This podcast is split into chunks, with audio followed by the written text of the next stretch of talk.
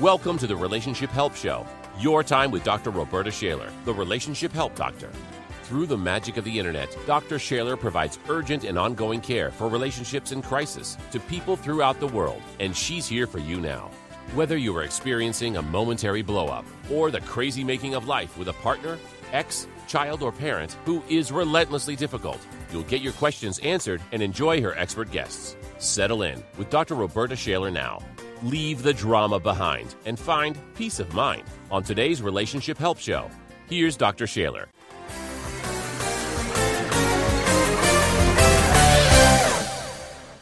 Hello, I'm so glad you're here. You know, because why am I so glad you're here? I'm here because my whole reason to get up in the morning is to provide you with insights and strategies and ideas and answers to solve the problems that are nagging at you and keeping you up at night.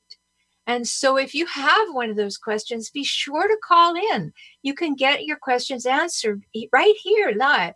And that's 888 627 6008. 888 627 6008. You have all kinds of relationships in your life the close family ones, the romantic ones, the community ones, the church ones, the work ones, the school ones, and most important, the relationship that you have with yourself. And today I'm going to talk about something I haven't spoken with you about before. I'm going to talk with you about teenagers. Yeah, teenagers. Some of them are absolutely fabulous and a joy to have around. Others are wrenchingly difficult, and some are in between. But we need to talk about the relationship with teenagers, whether that's our inner teen that's still rebelling, or a teenager that we have in our life, maybe as close as down the hall, or maybe a nephew or a niece or somebody that you have to work with. And we need to understand them a little better because they can be quite crazy making, right? Um, I was a teenager, you were a teenager, so we know something about that. Um, we couldn't be told anything when we were a teenager, could we? No, no, we knew everything. We were right we were on top of it and how dare you tell me that you you think differently than i do? And uh, those kind of things come out of teenagers mouths in one way or the other. And teens are mostly great fun you know? I, I was at the i went shopping yesterday and down here in san diego school started.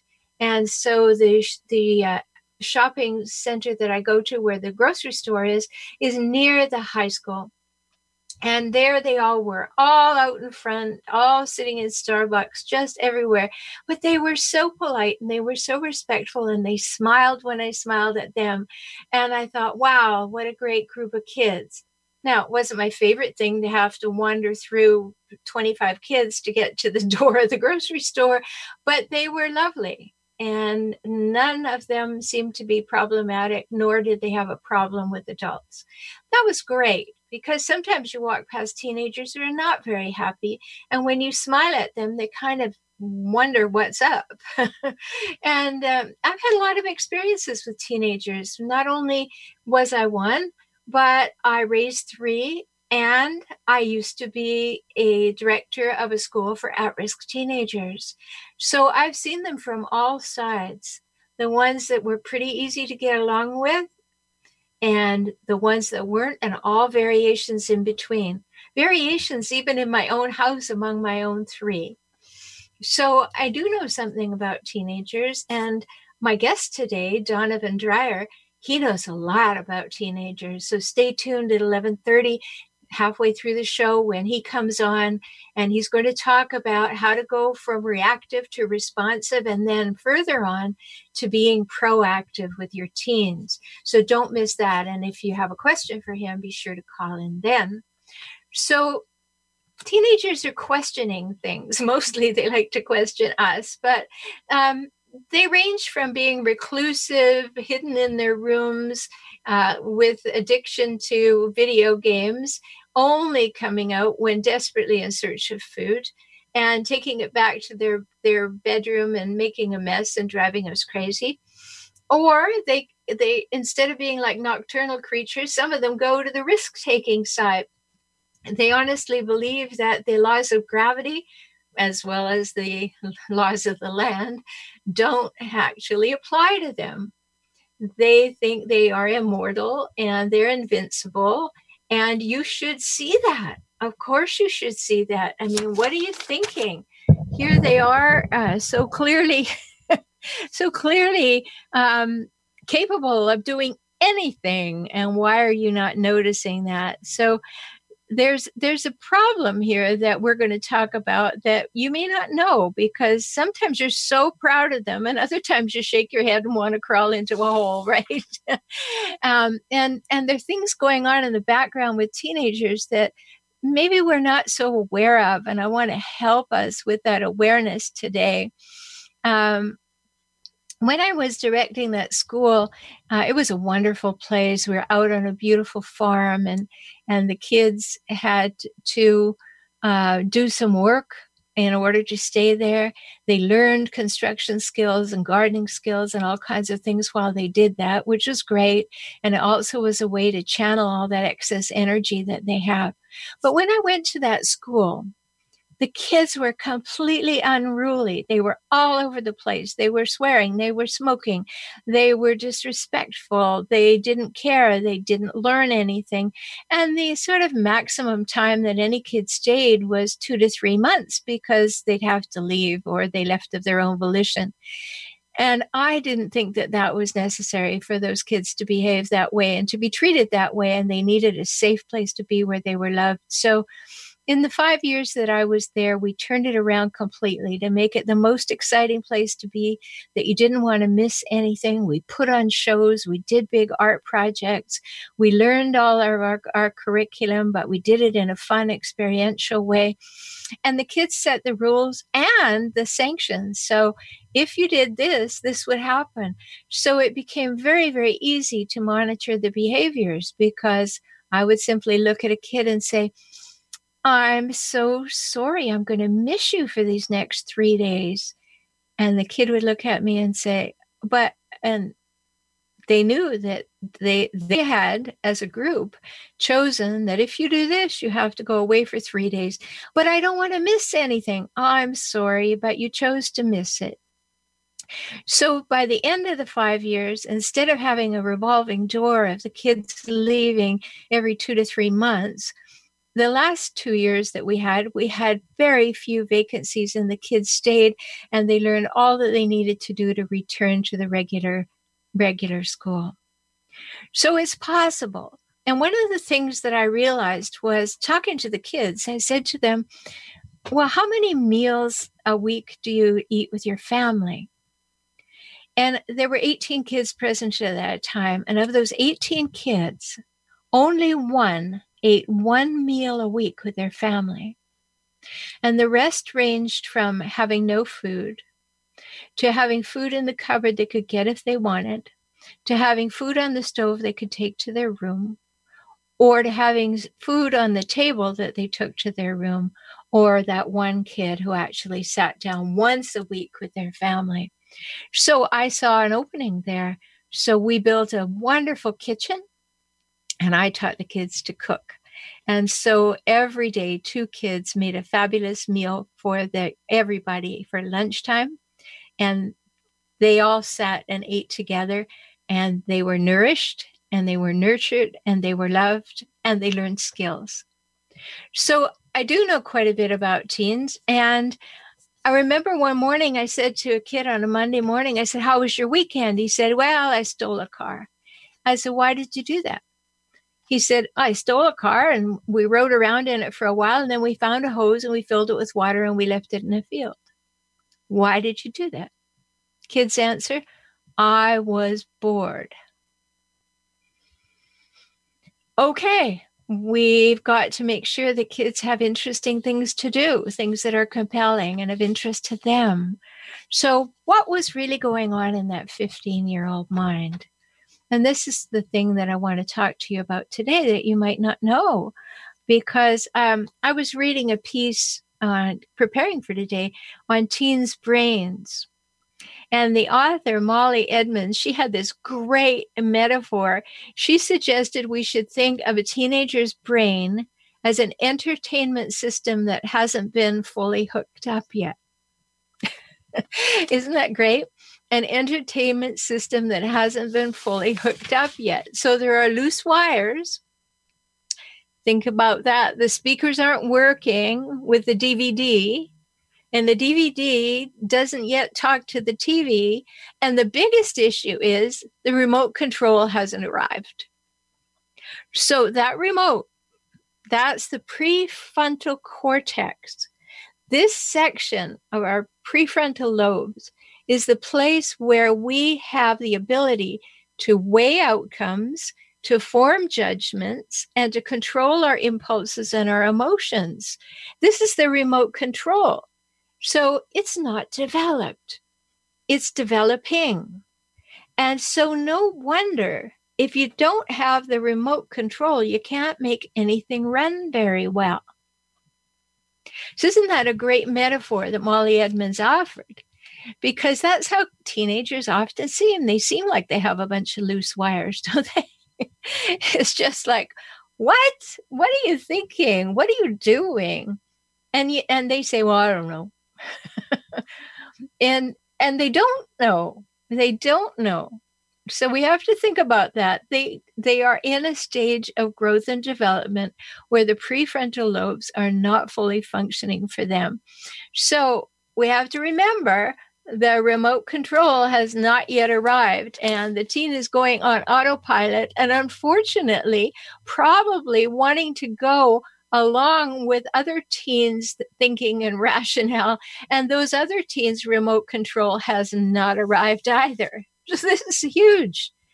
You know, how many times has your teen said to you, well, so and so's mom says it's okay, and we're going to do something outrageous. Well, you know, so and so's mom probably didn't. So when you offer to call so and so's mom and figure it out, all of a sudden the story changes, right? I remember that so much. So, actually there's evidence that the remote control is not actually in place till the mid 20s our brain keeps growing till the mid 20s now there's no telling a teen hey your brain's not developed that's not going to work. But that's information you need to have when you're dealing with a teenager. Because if you expect them to behave like a fully functioning mature and healthy big catchwords, mature and healthy adult, they don't have the capacity. So that's why they all of a sudden get so much more easy to be around when they're 18 because that capacity is growing and growing. So it's all starting to make sense, right? Here we have some human beings in our life that we love and care about, want the best for, want them to make good decisions and learn how to do that. And yet there they are with the remote control missing an undeveloped ability to weigh outcomes. We know that's true because teens don't think, where will this get me or how will this look? They just think, I want to do that. That'll be fun. So they don't have the ability to weigh outcomes the way we'd like them to. And that's our job. We have to say, well, hey, did you think about this? did you think it could go down this way and this would happen and that wouldn't be good? You know, you have to help them some with that.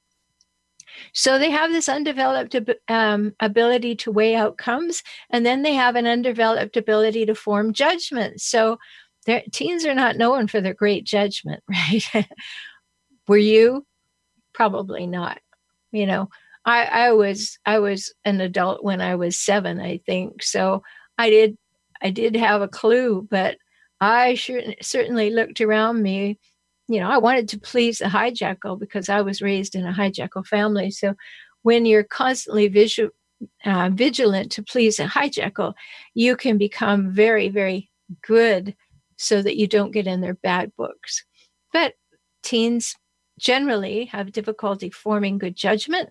And remember, they have no experience to inform them. So learn good communication skills that teenagers can can accept. They're saying, "Wow, well, you know, I know that that it sounds like a great idea, but you've never experienced anything like that before. So maybe we should talk about whether it is a great idea. So they don't have the the full ability to weigh outcomes and they don't have the full ability to form judgments and the worst thing is they don't have the ability to control their impulses and their emotions and so control why I'm just escaping from you. I'm just having a life. I'm individual. So, what we call this time in life is individuation. And that's what they're trying to do. They're trying to say, I'm different than you are, parent. I'm different than you are, teacher, or whomever you happen to be to them. And I want you to know I'm separate and different. And I think and I I I have different needs and I see the world differently and my way is right. And so it becomes a bit of a power struggle sometimes. And we just have to know what's going on there.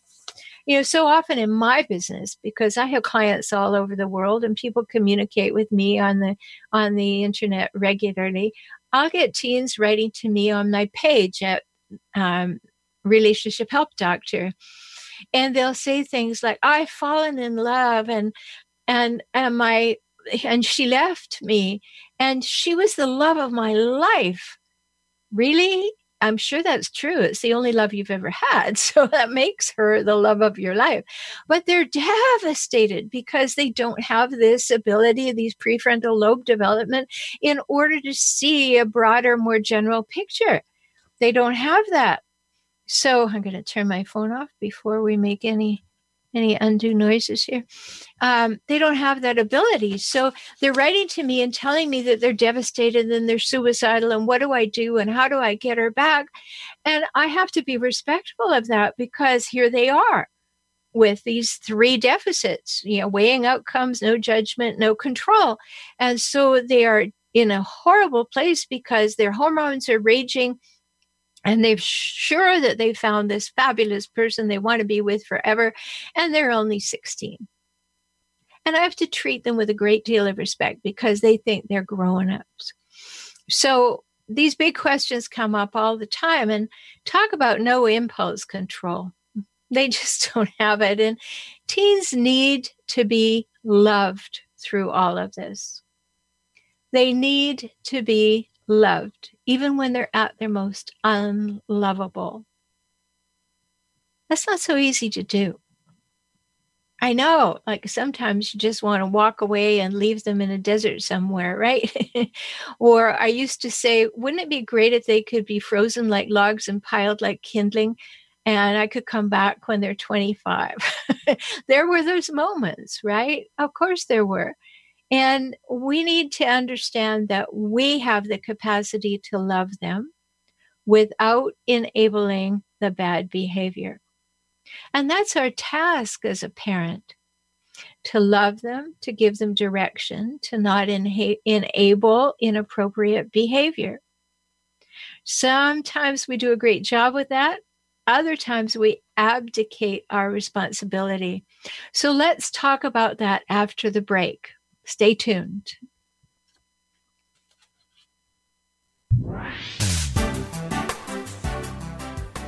Hello, this is Dr. Roberta Shaler. Are these stories and questions on today's show sounding familiar to you? Are you ready to say no more to the abuse from toxic people in your life? I'm so glad you matter and you deserve to have real love, true love in your life. Love from yourself and love from others. Not that demeaning, discounting, and dismissive masquerade that a hijackal pretends is love. I can help you regain yourself, your self esteem, your self confidence after a life with a hijackal, whether it was your partner, an ex, a parent, or a child. Let's work together now. For individual sessions or small group coaching, Visit forrelationshiphelp.com slash join. Talk soon.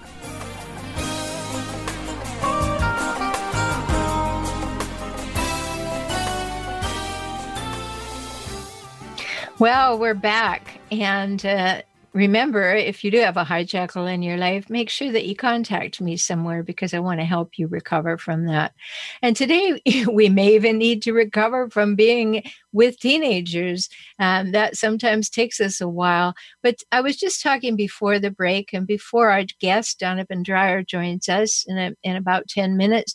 Um, I was talking about the teens need to be loved, and especially when they're at their most unlovable. So sometimes teens just do things to get your attention. And they really want you to interact with them, but they don't know how to get your attention in a positive way, so they do it in a negative way. Can you allow yourself to see that no matter what way they tried to get your attention, that that's what they were doing? And focus on giving them attention as opposed to being so upset with what they did I'm not saying you shouldn't be upset with what they did and you shouldn't set some boundaries and you should be very, very clear about what's appropriate. But could you come from that place of love? Could you come from that place of, oh, I understand the compassion, like you're you're really not playing with a full set yet and I can't hold you to the fact that you don't have that remote control yet. And my job is to guide you until the remote control arrives. Could you come from there? Because that would be a powerful place to interact with teens. You know, these, these kids that I was talking about, the at risk teens, why do you think it worked so well to engage them in cooking and feeding them? It worked because they had a sense of belonging, they had a place to belong. They really started to see the school as their place they cleaned it they they did the dishes they made the food they tidied up. It was their place and they loved what was going on there. My job was to make it a great place to be interesting and compelling and you don't want to miss anything. And their job was to keep the place in great shape and to be remembering that when they sat down to eat they needed to be interested in each other so, one of the things that they had to do was to ask somebody a question about something they knew that that person was going to do and ask them how it turned out to demonstrate interest in other human beings. And that's why it worked. And it worked really well. The kids were happy. They had a place where their shoulders could come down from their earlobes and they could relax. Because teens are tense, you know. They're tense. It's a tough time. And they're tense. So sometimes they do things just to get your attention. And, you know, I said to one kid one time, and I said it to many after that, I said, I want you to know that this is a safe place where you, I'm going to love you no matter what. And you don't have to keep doing things to get me to agree with your low opinion of yourself. Think about that. If they're not feeling good about themselves and then you tell them that you don't like who they are, you're just making that worse. That's why you have to love them. Doesn't mean you condone their behavior and enable their behavior, but they have to feel loved. We all do. And as an adult, as a mature, healthy adult, we have to get these concepts going so that we can raise healthier teens. So they do these things, and I would I would just tell them, you know, you just doing this to get me to agree with your low self-esteem because I'm not going to do that. I think you're worthwhile. I think you've got a lot going for you, and we're going to focus on that part. And yes, you've got a rap sheet a mile long and you're only 14, but we're going to change that. I'm not going to see that part of you. I'm going to see the part that has good in it. Now, it's not Pollyanna. It's not putting on the rose colored glasses and saying, oh, it's all sweetness and light. No, it's not that. It's that I chose to see the good in these kids. And slowly they began to see it for themselves. And believe me, they pushed me.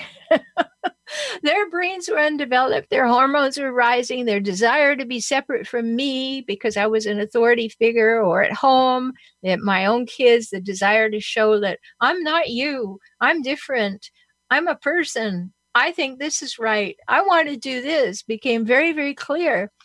So, you know, to recap, remember those three things.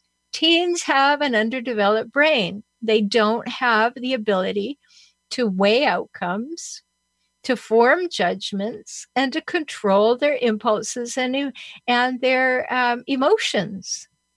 So things just fall out of their mouths. They don't think about it first. They don't think about how it's going to land. They go and do something and they don't think about how it's going to look because they don't have the capacity now, I'm not saying they don't have any capacity. Of course they do. You can lead them along and you can demonstrate that to them that, yeah, you know, you could have done this. Or I remember a time when you made a better judgment or you made a you you made a better decision. But you have to be reminding them of that all the time. And um, many teens are great and we make it through unscathed. Parent and teen enjoys the experience and has a great time. Um, so I'm not talking about all teens in the sense that all teens are, are problematic. I'm saying that all teens have this underdeveloped prefrontal lobe, and we just need to honor their level of development. We have to honor where they are in the world, where they are in their life and in their growth and in their ability to reason and their ability to think straight their ability to make good choices. We just have to help them. And you don't help them by the you, you, you thing. You, you help them by saying, well, you know, I have the, I had this experience and and it turned out this way, or here's an example, or what do you think? Do you th- really think that's a good idea? Where do you think it'll take them? Help them to think, and you know, love them but don't enable them and don't raise entitled kids. Don't just throw money at them, give them what they want. They stamp their foot and all of a sudden they have a Mercedes. Don't do that because you're raising kids who will potentially become hijackals. Please don't enable your kids. Don't, don't, don't, don't, don't. If you give them everything and you cave into their wants and demands, you're raising a kid who has no respect for boundaries. And if a kid has no respect for boundaries, they have no respect for other people, and it's not going to be good, and you are going to go through a rougher time than you need to. So you have to have good boundaries. And when you hold boundaries, it makes kids feel safer. They don't like it. I'm not saying they like it, but they feel safe. They can push against that, and you don't cave in. So that's something we're going to talk about with another guest all about boundaries. But holding boundaries is imperative when you're raising teenagers. And so maybe some of these things have landed for you today. Maybe you're going to share them with a friend maybe you were going to tell someone you got to listen to the show because your teenager is really having trouble with their remote control. And when that happens you will now have a resource to share with them. So remember too that you can call into the show and ask your questions. That's at 888 627 6008 and you can uh, also ask my guest questions, who will be with us very, very shortly. And uh, he's going to be talking about how to get how to get your teenager to go from reactive, responsive, and then grow further to be proactive. And here he is now. Hi, Donovan. Welcome to the program. Hi, it looks like you can't hear us yet. Hello. All right, so let me tell you a little bit about Donovan while he's setting up his um, his equipment. Donovan works with the families of teens who are puzzled with these challenges that we've been talking about. And as I said, he helps them go from reactive to responsive and then to move from being responsive, which means actually being able to see the situation, to being proactive and designing healthy routines so family life improves and teens are empowered to take off to realize their dreams that's a wonderful thing to be able to offer teens, Jonathan, to really be able to help them see that things are possible and they're not stuck. So, welcome to the program. Thank you so much, Roberta. It's great to be here. Yeah, it's good to have you. Um, and I, I know you're going to introduce us to your solving our stress situ, um, system and, and tell us all about that. But tell us what got you interested in teens.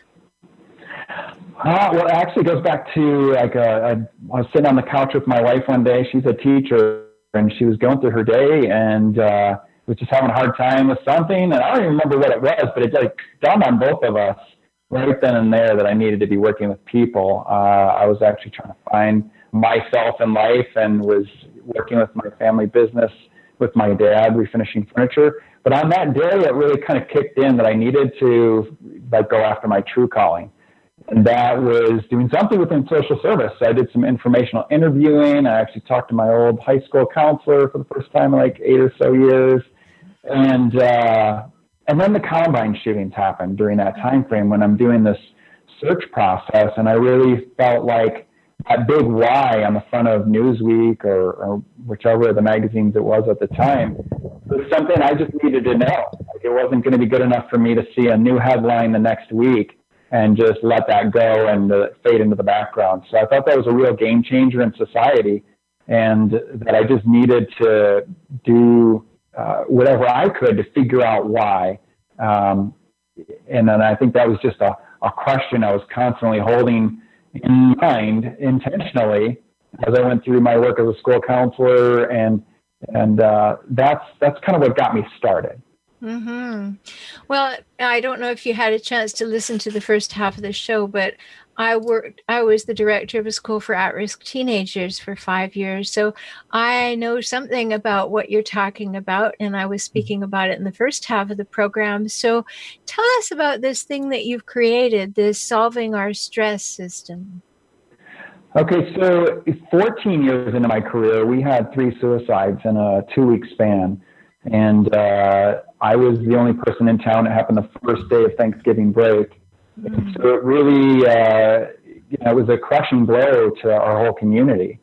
And I did everything I could, you know, within the realm of being a mental health helper to help. And then uh, the, the thing really of hit a wall with that. Like I needed to do my own processing. So I did that. Like I honored that that was an easy process as a person within the community after I did all of the outreach that I could. Uh, and then it just kind of, I, I, think it came down to, you know, I could stay a victim or I could do something about it. And I just simply asked the question within that was, what did I need, what do I need to do so that the, this doesn't happen in vain? Like I don't miss the lesson in this that, you know, I can pull out. So I think it's one thing when something happens out there in the world, is in your own backyard. And it just, it came super quick that I needed to see what boys keep hidden. And I didn't know what that really meant at the moment. Um, but later on, I kind of put two and two together that I would use the Likert scale, like how you doing on a scale of one to 10, to kind of flip it and talk about, well, what do we do when stress rises? And I started playing around a little bit with the Likert scale, and it just seemed like that wasn't that wasn't really enough to just flip that upside down. And I came across something by Seth Godin that said, if you're really struggling with one of the super complex problems, bring everything to bear. Bring everything from your experience into play. And uh, something clicked there where, you know, using the stock market charting system could be pulled into mental health and also like things that I do, did as a pilot too. So I learned to fly planes and some of these things where you've got car indicators, plane indicators, you have these indicators that show you what's the situation on a chart really kind of made me think, I wonder if we can use that with mental health. And that kind of gave me a two axis thing. So instead of just having this one data point of how you're doing right now, I thought about what if we extend this over time? And so I created a green, yellow, and red kind of traffic light system. But with time on it now, we can have a pattern. So I started asking kids how they were doing but then what's the context? How are you doing yesterday or last week? How are you doing a couple months before that? A couple months before that? And then I'd have a visual. And I'd have this visual that I could see, the, the teenager could see on my chart. And if it was, let's, let's say, for instance, I've been in the red for two months, well, that's, that's a big deal. Like now I know I've got a simple language that I understand, but it's not complex counseling theory the kid understands it too. I can't stay up here in the red zone forever. This is high stress, and we need to do something significant about it. That's a call, phone call to the parents and, and probably starting some therapy. So it was super uh, powerful for me to be able to see something that was ridiculously easy to explain, to even down to the elementary school level, uh, for a kid to also understand what we're talking about here, a simple universal language, so that the internal world and how we, you know, traverse the internal world is very similar to how we drive our cars. We want to come to those intersections and have no confusion. And so for me now, I got an incredibly tangible system for a very nebulous thing, the internal world. Wow, that's great. Um, how did you engage the teens in actually being interested in taking a look at that? Well, first off, I started with just that simple like Likert scale flipped upside down, and I what I started to realize is they there's just like three types of help. There's do-it-yourself self-help, like your coping skills. Okay, and then I'm like, well, what do you do when your coping skills stop? Because I'm thinking at some point you got to go to the counselor. You got to just tell us when there's an emergency, and you can't just you know leave that out of the equation here. So it's kind of like that you know, you're going to help yourself out and then it's not enough and you go to the counselor. But there was this in between part that kept coming up where they'd talk to a family member or friends if it was beyond their coping skills mm-hmm. before they'd talk to a counselor. So once I introduced the colors, that was that was a huge shift too, because it was so much easier. What I recognized is the numbers were arbitrary. One kid was like, well, when I'm at a three, now I'm going to, you know, maybe have to talk to the counselor. Another one would be, well, I'm at a seven, I would go talk to the counselor. And then the lowest one was like a 0.5, super drama. I must share everything with everybody. So anywhere from a 0.5 up to a 7 didn't really mean anything different. So really needed something in between. I filled that in, but still those numbers being completely meaningless from person to person to person. It'd be like our traffic lights having number system instead of lights, you know, and it was all like white lights with a black number on it. That would be impossible to, to see for one. But uh, just going back to the green, yellow, and red was so easy for kids to just point, even for guys. There is where I am. So they would literally have the chart out and they point at it. And Great. I got this feeling or that feeling or whatever it is. They couldn't identify it. They just point. Well, where were you yesterday? They point again. Where were you the day before? They point again. So even, you know, we joke about teenagers not being able to use more than one word or one syllable. I was able to create charts with zero words that really showed what's going on internally in a picture. That's that's excellent. So this is Donovan Dreher, and he's talking to mm-hmm. us about his Solving Our Stress program. So I want you to stay tuned because we're going to talk about that and relate that to what I was speaking about before Donovan arrived, which is that under development of the prefrontal lobes make sure that that there is an awareness of that and how that comes together. That's one of the reasons that they're happy to point at the colors and the numbers rather than have the conversation of course. And and this is important stuff for us to know. So we're not just ourselves being reactive to teens, that's one of the things that happens. The adults get reactive to teens. We need to learn to be responsive and then become proactive, just as Donovan's going to teach us how he does that with the teens. So stay tuned and uh, don't miss a thing. We'll be right back.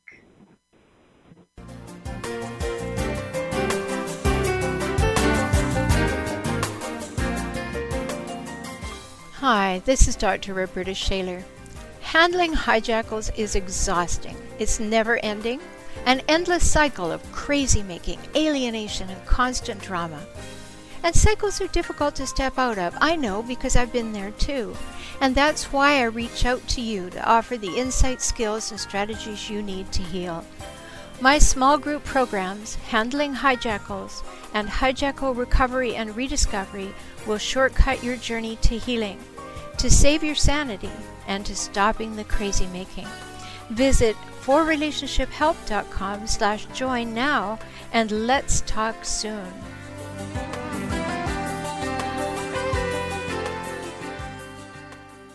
Well, we're back, and I'm here with my guest, Donovan Dreher, and he's a high school counselor and a coach of the teen team founder of Get Ready Coaching.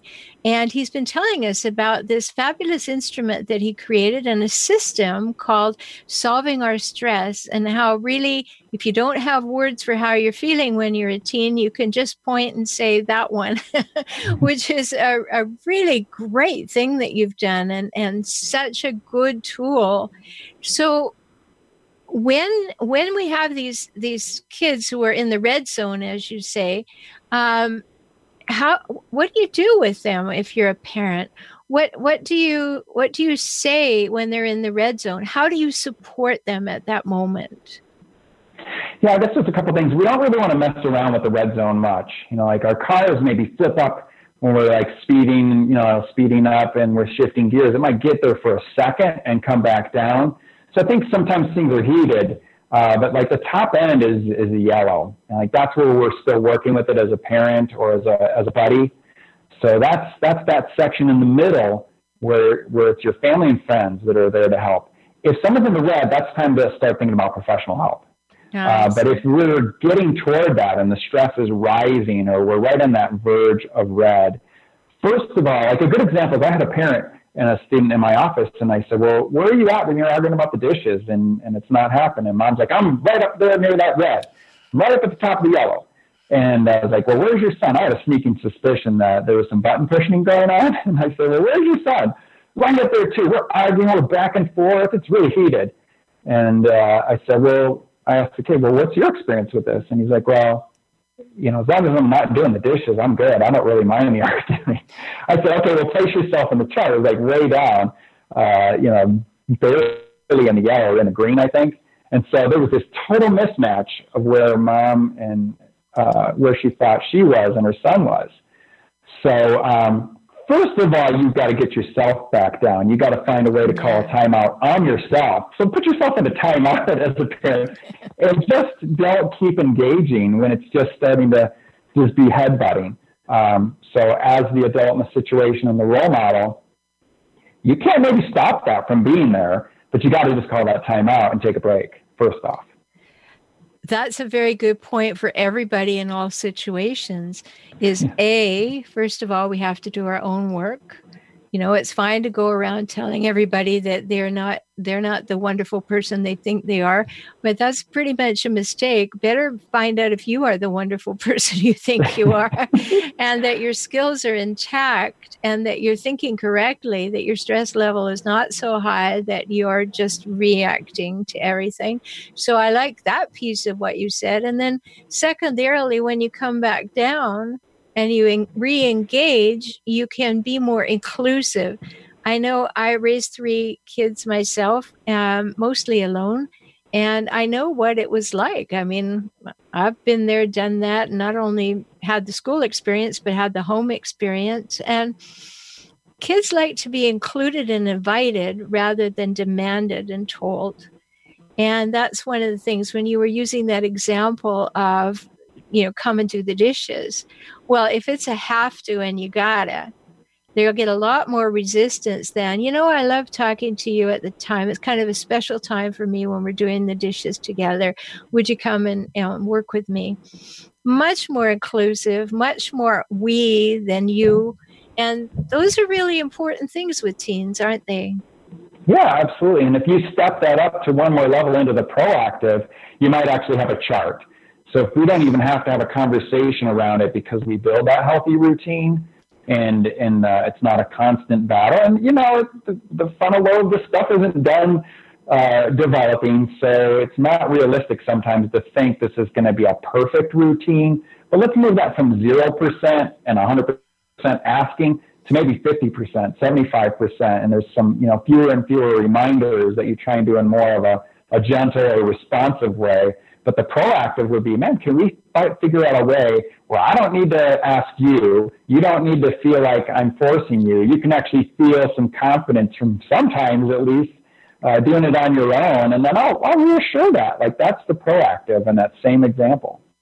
Yeah, because teens want some power in their lives. And when we come as the all encompassing power, I will do it my way, uh, when that happens, it's just not. Um, not conducive to moving forward in a positive way. Absolutely. So that was an example of the student or young person not actually being up there near that red zone. So if you're a parent and you're worried about it and that stress is rising and it hasn't gotten to that level of we definitely need to go, you know, in for therapy, but you're just trying to turn it around, um, you know, there's basically two forms of prevention. One is where that stress is rising. We want to prevent it from getting into the red level, which is that danger emergency level or crisis. And then the other one is the proactive. But let's say the proactive part's not working and that stress is rising anyway, and the you know the parents getting a little bit anxious about it, and so the stress is rising there too. Um, the next piece is thinking about well, what are what are some ways that we can have that outlet? So how can I be supportive as a parent? And and maybe it's not me. You know, building a team of support. When we talk about the teen, the teenager team, it's sometimes mom's going to be the person to turn to. Sometimes it might be the neighbor. Sometimes it might be an uncle that you're going to talk to. So if you have enough of a support network and you're feeling that anxiety, anxiety get to a point where you need a timeout maybe, or you're not the right person, definitely finding some other people that are supportive for the teenager uh, is really, really important. And if it's you and you're actually in a calm, cool place, then it's just simply being there to, to listen, you know, asking open questions that give a chance for the steam to get to, to blow off, or maybe it's going for a walk. A lot of times with guys, it's something a little bit more active and maybe not sitting talking face to face. It might be, you know, walking parallel when you're talking. Yeah, well, I, I, you know, I often tell the couples that I work with, if you got to have a really, you know, the woman, if if you're going to bring up a topic and it's really not going to be popular, Mm-hmm. sometimes it's best to bring it up when you're in the car. And although that seems like it's sort of entrapment that we're in this space and you can't get away, but for that very reason that you said, that when we're not having the eye contact and we're not so intense, often we can then have a better conversation. And that's the important part really important to to know how these things work to get better skills to have better strategies to have further understanding of what's actually so that that's really important. So remember you can call in. We're, we're, getting to the end of the show now. We've only got mm-hmm. another six minutes with donovan. But if you have a question quickly call in. 888-627-6008 888-627-6008 because it's a complete haze out there when you're dealing with kids in a hormone haze and and undeveloped remote control and all of that kind of thing uh, it's really important for us to have insights and skills and donovan has a lot for you. Um, and remember that he has um, a way do you want to tell them about the texting thing yeah, uh, if, if, people are interested in getting the SOS report that I've put together, the latest one, I'll keep uh, you know making changes to it. But that report will always be found by texting all one word, Team, so T E E N T E A M, and you text that to three three four four four, and then it'll ask for an email, and then that report uh, will be sent out, and people can get a quick description because it's hard to see. This is such a visual tool uh, but I've got you know many posts on my Instagram as well, so that's at Get Ready Coaching, and also on my Facebook page at Get Ready Coaching as well. So there's um, uh, there's also a couple of the presentations I've done. Those are like hour long. They're recorded on YouTube, the full presentation of SOS. Okay, well, you just heard that Donovan has a great resource for you. And remember, text all one word teen team to 33444 and you can get that report. That's pretty cool. That's right immediate. It'll be right delivered to you once you put your email address in there. So, this mindfulness tool, this uh, solving our stress tool or SS, SOS tool, is really worthwhile. And I hear you keep saying that you work with, with males generally. Is that the case? Well, no, I think that's we, the, the three suicides were three boys. So that was really, you know, I don't know why whatever clicked in my head clicked in my head, but I work with uh, both boys and girls uh, throughout my 16 year career here. Uh, but what I really see is that typically guys are not going to be like labeling this anxiety or stress or worry or sadness. I mean, it's like I'll point right there, there, and there, and boom, awesome! I got the the great you know, pattern. And I don't have the tangible. You kind of assume, well, I'm in mental health. If you come in my office, some kind of good is happening. But I've actually had cases where they've come to see me and come to see me again and a third time, and it's actually gotten worse each time, which makes you feel like, oh no, there's really something wrong with me. But it, there was actually kind of a link in the middle. There was a you know individual appointment, and then the middle appointment was with a parent. So having that dynamic of two adults in my office really kind of changed everything for the kid, and it was maybe beneficial for mom in those two cases, but not so much the students.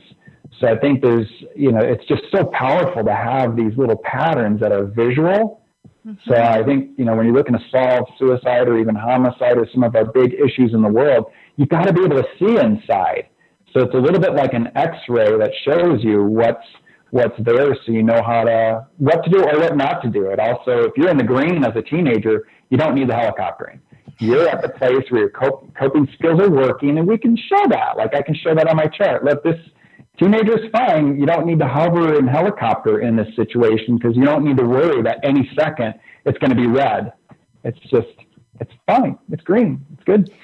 Yeah, and and that allows you to be able to say, ah, okay, things are going pretty well. I just keep a little eye, make sure that things don't get outside of this, but I can relax and we can just enjoy each other because I don't have to worry that, like you say, I don't have to be that helicopter parent. Like, what are you doing? What are you thinking? What are you feeling all the time? I can actually just enjoy being with the child. You know, I, as I said, I raised three kids mostly by myself and they're 10 years apart in age. So we had a teenager in the house for 13 no 15 years you know? And and so i know a little something about living with them as a single parent and it's stressful. It really is and you want to know how you're doing so your great tool allows you to have the child actually have a way to tell you to be able to say this this is what's going on for me without having a big conversation with mom. And and um, having that that thing. Like one of the ways i found out particularly for one of my sons what was going on with him because he was the youngest and he was the most challenging um, was we'd play crib every evening after his homework was done. That was the reward after homework was done. So while we would play three games of crib out would pour what was actually going on for him. And so there are ways that we can engage our children. And, you know, he was difficult. He really was. He was demanding. He was hurting. He was in pain. He he had things to deal with that he shouldn't have had to deal with. And um, you know, anybody could have have not faulted me for saying oh you know this is this is tough. But what i learned was that that only meant more love on my part. I mm. just needed to to be there all the time. So what i actually did was i bought a place way out in the in the tules where he had to rely on me for all his transportation. And at that point we got we got things pretty straightened out. So I think this is a fabulous thing that you've done, and thank you so much for sharing it with us. Is there anything you'd like to say just before we end? Yeah, I, I think that's just uh, like, you said. It's it's really a powerful thing to to think on your toes, use what works. I think you know there, there's a bit of an art to this, but having it be having some ways we can make it really concrete and especially visual. We're such a visual world, and uh, you know to have this this tool, I, I've seen kids just have a sense of relief by not even talking yet. Like I was first drawing it. I have a chart printed up now, but even just being able to, to put structure to it and have it be a universally easy under easy to understand thing. Um, I, you know, if there's anybody interested wants to Facebook message me and just discuss it further, I'm so happy to, to introduce this to other schools, to families, and to just give this super easy, common language for one of the most complex things. You know, what's going on internally? Uh, we don't really have an X-ray for that necessarily, but that's uh, you know this traffic light system with SOS makes it so much easier. It's yeah, relative, right. but it's definitely easier. Well, thank you so much for being with us. And go to our page at bbsradio.com slash relationship help show. You get all the contact information there for Donovan and make sure that you connect with him. We've all been teens and we all survived. That's the good news. You'll survive with your teen too. Don't give up. Hang in with them and keep loving them. And hooray for every teen and parent who are having a great time with very few ripples because that's great. So, just before we go, I want to tell everybody about something really special. I used to have a membership site and I had this hidden behind the membership site and I've put it out there.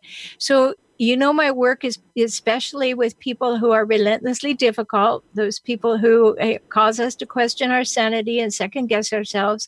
So what i've done is i've put up my 10 videos for you.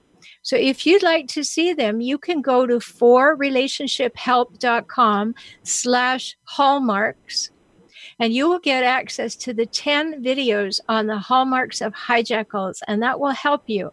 And remember, to my free ebook, How to Spot a Hijackal, at hijackals.com. Go and, and go to For Relationship Help for everything else. And I so thank you, Donovan, and I look forward to having everybody here with us again next week. We're going to have a great show, and we hope that you will share this show with your friends. Watch for the archives. Thanks so much, Donovan. Thank you, Roberta. And we're gone. See you next week. There you have it. If you want more, you can work with Dr. Shaler directly. She's eager to help you resolve your relationship issues. Have a question? Call in early to next week's show to talk with Dr. Shaler on air. Get her expert insights and advice by subscribing to her blog, newsletter, and YouTube channel. We're here for you. Don't be a stranger. Join us again next week and in the meantime, visit forrelationshiphelp.com